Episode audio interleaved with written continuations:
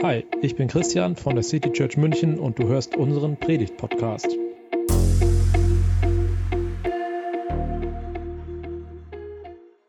Ja, und ich habe das ja gerade schon so ein bisschen angekündigt, worum es heute geht. Es geht um den Nehemia.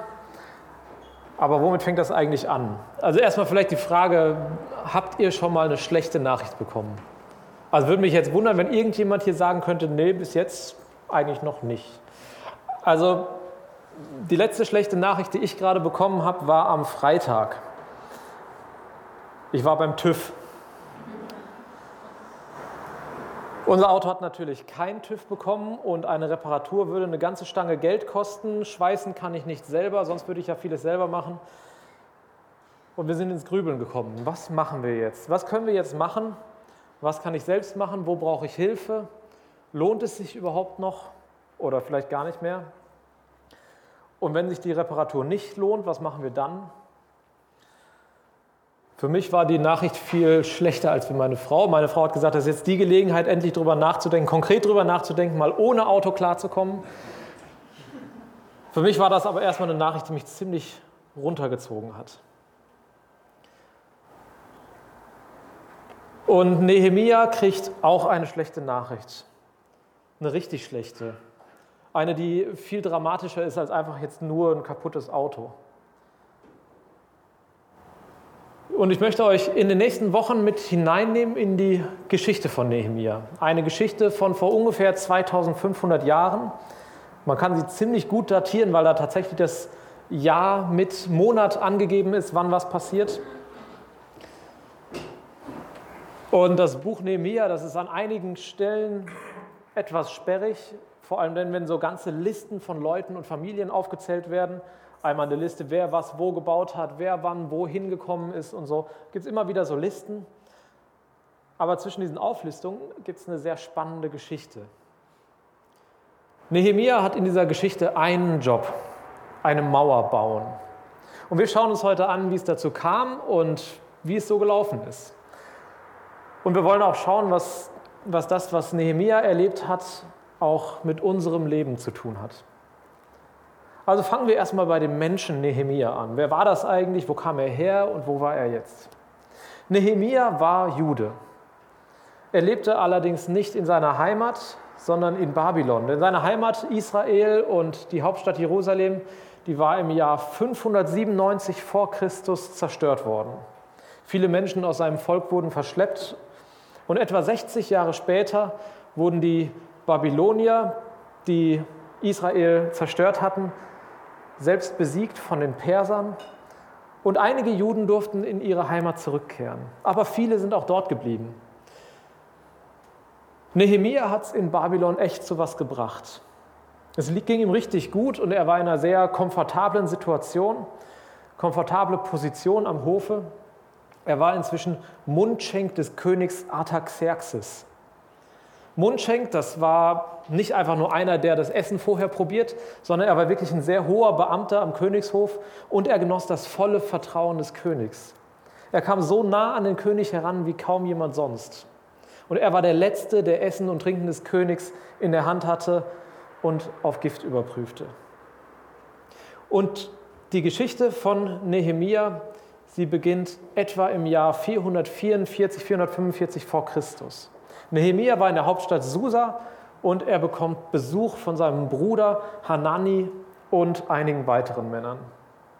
Und Nehemia fragt sie, hey, wie geht's euch eigentlich, euch und den Leuten, die in Jerusalem leben? Wie ist die Lage da? Und dann heißt es, sie beantworteten, den Menschen, die der Gefangenschaft entgangen sind, geht es nicht gut. In der Provinz Juda herrscht große Not. Es ist eine Schande, wie sie dort leben müssen. Die Stadtmauer von Jerusalem liegt in Trümmern und die Stadttore sind im Feuer verbrannt. Das ist mal eine wirklich schlechte Nachricht. Bisschen dramatischer als nur ein kaputtes Auto.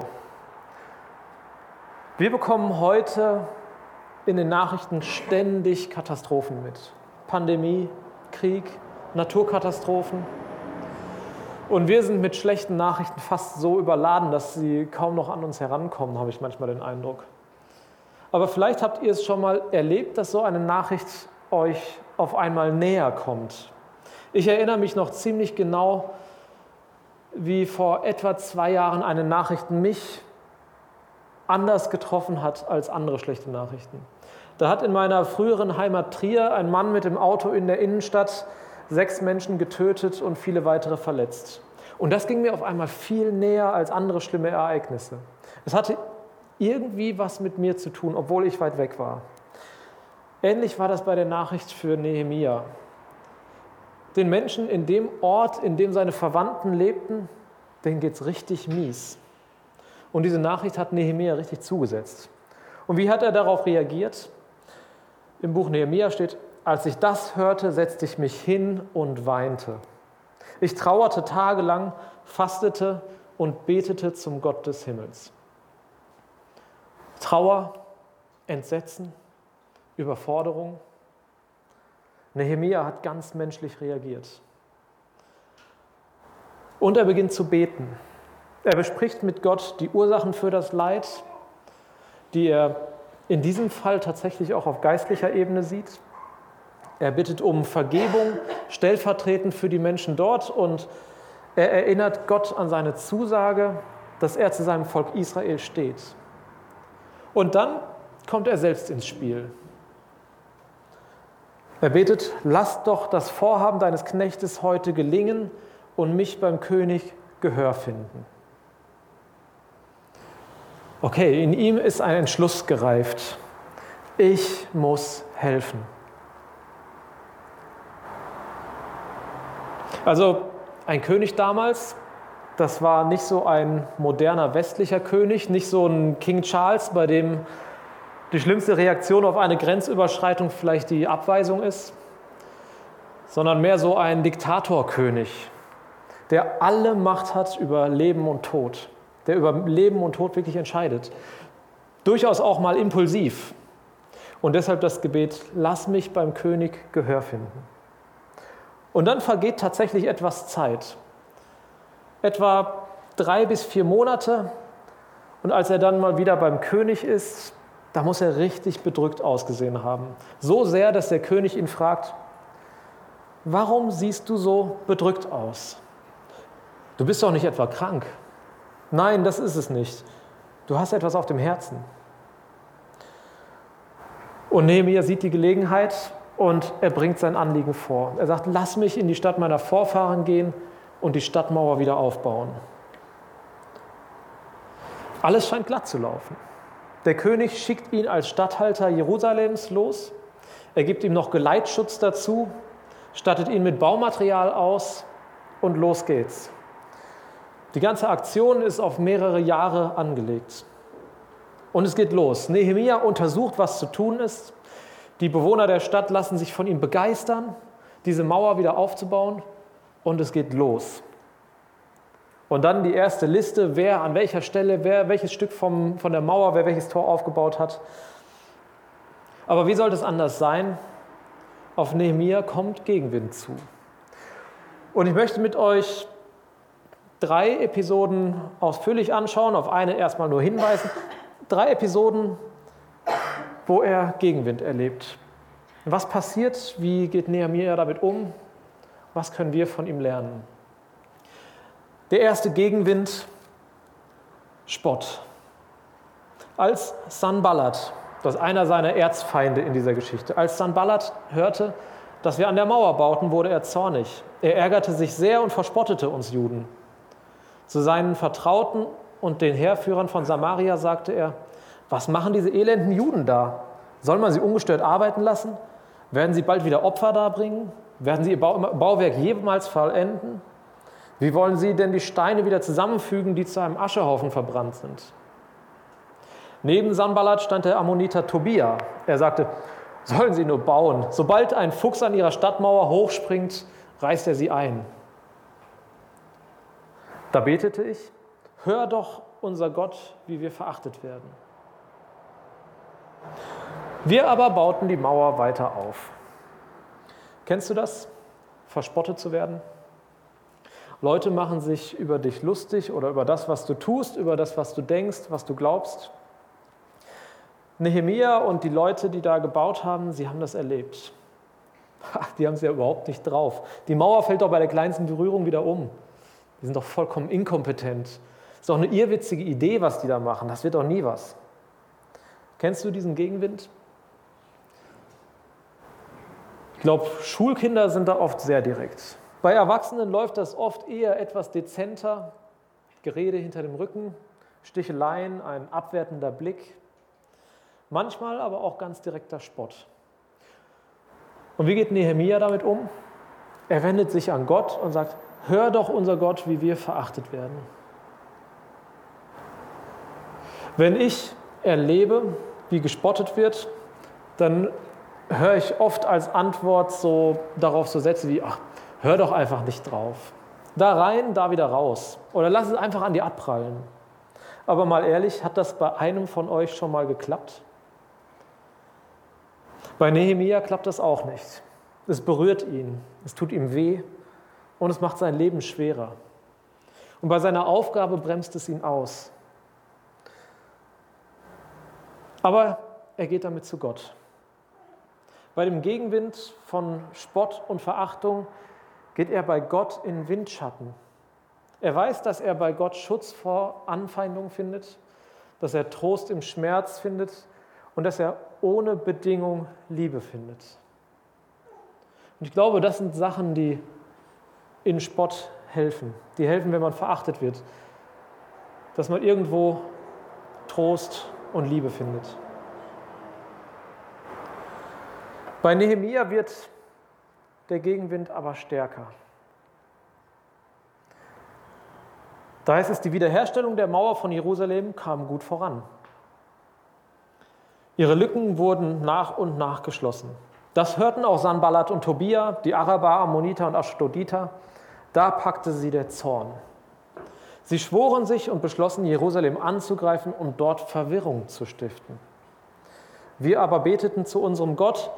Außerdem stellten wir zum Schutz vor ihm bei Tag und Nacht Wachen aus, auf. Also die Angriffe werden stärker, aus den Worten werden Taten, Einzelne schließen sich zusammen, um anzugreifen. Sie wollen Unruhe stiften, sie wollen verwirren, angreifen. Und Sanballat und Tobia, die zwei Erzfeinde, mit ihnen die Araber, Ammoniter, Ashdoditer, diese drei Völker gegen die paar Leute da in Jerusalem, die an der Mauer bauen. Und dieses Gefühl, alle verbünden sich gegen mich und ich stehe alleine da. Vielleicht kennst du diesen Kampf auch. Du hast eine gute Idee, du hast einen Plan, aber die anderen scheinen immer dazwischen zu grätschen. Sei es, indem sie die Umsetzung unnötig kompliziert machen, indem sie immer neue Nachweise fordern oder auch mit vielleicht gut gemeinten Ratschlägen, die aber irgendwie in eine andere Richtung weisen, als du im Kopf hast. Bei Nehemia waren das sogar ganz konkrete Angriffspläne. Und was macht er? Bei dem ersten Gegenwind, da sagt er, ich betete zu Gott. Und hier sammelt er seine Leute und sie wenden sich gemeinsam an Gott. Also beim ersten Gegenwind betet er alleine und jetzt, wo die Angriffe konkreter, stärker werden, da sucht er sich Verbündete, seine Leute und betet mit ihnen gemeinsam. Je stärker der Gegenwind wird, desto stärker stehen sie zusammen. Die Angreifer wollen sie auseinanderbringen, aber sie tun sich immer mehr zusammen. Und es ist gut, so einen Versammlungspunkt zu haben. Die Leute von Nehemia, deren Versammlungspunkt war bei Gott und sie beten gemeinsam. Bleib bei Angriffen nicht alleine. Such dir Verbündete, mit denen du zu, gemeinsam zu Gott gehen kannst. Du musst Angriffe nicht alleine durchstehen und auch ihr zusammen, wir zusammen müssen Angriffe nicht alleine durchstehen, sondern wir dürfen Gott an unsere Seite nehmen.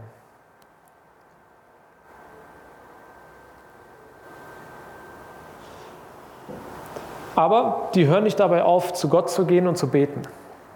Sie stellten Tag und Nacht Wachen auf. Sie ergreifen also konkrete Maßnahmen zum Schutz vor Angriffen. Und die Leute haben dann mit einer Hand an der Waffe gearbeitet, also eine Hand die Waffe, eine Hand der Hammer oder welches Werkzeug auch immer. Und Nehemia hatte zusätzlich einen Mann mit einem Signalhorn bei sich, um seine Leute um sich zu versammeln, wenn ein Angriff kommt. Heute wäre das Signalhorn vielleicht ein Telefon. vielleicht eine WhatsApp-Gruppe. Und wenn du angegriffen wirst, dann ruf jemanden zur Hilfe. Gebet ist wichtig, bei Gott in Deckung zu gehen ist wichtig, aber es ist genauso wichtig, dass du dir auch konkret überlegst, was kannst du tun, um dich zu schützen. Bei Nehemia ist die Gemeinschaft so ein Schutz. Lass dich nicht aus Gemeinschaft heraustreiben.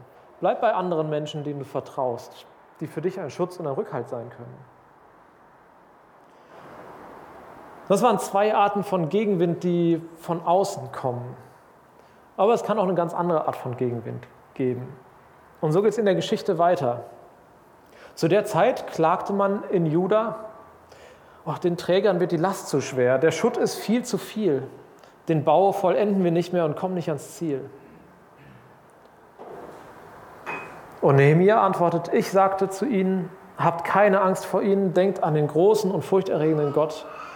Wenn ihr das Widerhorn hört, kommt sofort und sammelt euch bei uns, unser Gott wird für uns kämpfen. Das schaffen wir doch nie. Es ist so viel zu tun und ich bin erschöpft. Das kommt euch bekannt vor, oder? Da sind ganz verschiedene Stimmen. Den Trägern wird die Last zu schwer. Oh, ich kann einfach nicht mehr. Ich will einfach nur noch schlafen. Es ist zum Heulen. Ich könnte einfach davonlaufen, alles hinwerfen. Ich bin erschöpft am Ende. Der Schutt ist viel zu viel. Da ist so viel in meinem Leben im Argen. Wie soll ich denn damit fertig werden? Wie soll ich mit so viel Schmerz, mit so viel Unglück, mit so viel Schicksal umgehen und dann auch noch an der Aufgabe arbeiten? Ich komme doch mit meinem eigenen Leben gerade überhaupt nicht klar. Den Bau vollenden wir nicht mehr und kommen nicht ans Ziel. Wir haben uns einfach zu viel vorgenommen. Ich würde ja gerne, aber ich bin echt überfordert. Ich gebe mir Mühe, aber ich sehe einfach nicht, dass es weitergeht. Das ist Entmutigung, die sich nochmal ganz anders anfühlen kann als der Gegenwind von außen. Genau genommen fühlt er sich, glaube ich, oft gar nicht so richtig wie Wind an, sondern eher wie eine Flaute. Es geht einfach nichts. Es geht nicht vor, nicht zurück. Kein Rückenwind, kein Gegenwind, sondern einfach Stillstand. Es fehlt einfach an Mut, an Zuversicht, an Selbstvertrauen und auch an Gottvertrauen. Und die Bedenken, die diese Leute da hatten beim Mauerbau, die sind ja echt gut nachvollziehbar. Ich meine, eine Stadtmauer zu bauen, das ist jetzt keine Kleinigkeit und da da haben echt alle möglichen Leute mitgearbeitet. Goldschmiede, Priester, Tempeldiener, Tempelsänger, ja, auch ein paar Handwerker. Kein Wunder, dass es da Bedenken gibt. Erst recht, wenn auch noch so Gegenwind wie Spott dazukommt, wenn deine Arbeit, wenn deine Ziele belächelt werden. Nehemia erlebt das beim Aufbau der Mauer. Wir bauen ja keine Mauer, aber manchmal habe ich den Eindruck, dass es ja, auch bei uns im Leben so geht, dass es auch bei uns im, im Gemeindebau so geht. Ich weiß nicht, siehst du dich als Teil des Teams, das Gemeinde baut? Hast du ein Ziel mit deiner Gemeinde? Nächste Woche werden wir einen Vision Sunday haben und da wollen wir uns auch darüber austauschen. Haben wir denn etwas, wo wir hinwollen? Gibt es Dinge, die wir gerne machen wollen? Wie wollen wir Gemeinde bauen? Darüber wollen wir nächste Woche ins Gespräch kommen. Aber ich bin auch persönlich, ich als Pastor, hin und wieder mal an so einem Punkt, wo ich mich frage, bringt es das eigentlich, was ich mache? Bin ich gut genug? Bin ich stark genug? Bin ich schlau genug für die Aufgabe? Habe ich gute Ideen und setze ich auch die richtigen Ideen um? Und Nehemia in dieser Situation, er lenkt den Blick weg von der Aufgabe, weg von den Zielen, weg von der eigenen Schwäche und er sagt, denkt an den großen und furchterregenden Gott. Er wird für uns kämpfen. Mir hilft es bei allen Bedenken immer wieder, mich auf Gott zu konzentrieren. Ich arbeite nicht für die Gemeinde, damit ich irgendwelche Erfolge feiern kann. Ich will auch nicht aus eigener Kraft in der Gemeinde arbeiten, sondern ich will Gott treu sein. Und er wird tun, was er gut findet. Klingt sehr fromm, oder? Gelingt auch nicht immer. Und deshalb ist es gut, diesen Weckruf immer wieder zu hören. Den Weckruf dieses Signalhorns, das mir sagt, hey, es geht nicht um dich. Es geht nicht um deine Leistung. Es geht darum, ob du Gott vertraust. Er kämpft für dich. Das sind drei Formen von Gegenwind, die Nehemia erlebt. Und es gibt noch einen vierten. Und das ist Streit im Inneren, Ungerechtigkeit, gegenläufige Interessen, ein Gegeneinander arbeiten. Das möchte ich heute aber nur anteasern, weil das ist nochmal ein großer, weiterer, anderer Themenkomplex und darum wird es dann nächsten Sonntag gehen. Also wie können wir mit Gegenwind umgehen? Immer wieder erlebt Nehemiah es, geht zu Gott. Bete alleine, aber such dir auch Leute, mit denen du zusammen beten kannst. Richte deinen Blick auf Gott und lass ihn der Starke sein. Aber überleg dir auch, was können konkrete Maßnahmen sein? Was kann dir ganz konkret helfen, mit Angriffen umzugehen? Amen. Das war die Predigt aus der City Church München. Wir freuen uns, wenn du auch nächstes Mal dabei bist. Und bis dahin wünschen wir dir eine gute Woche.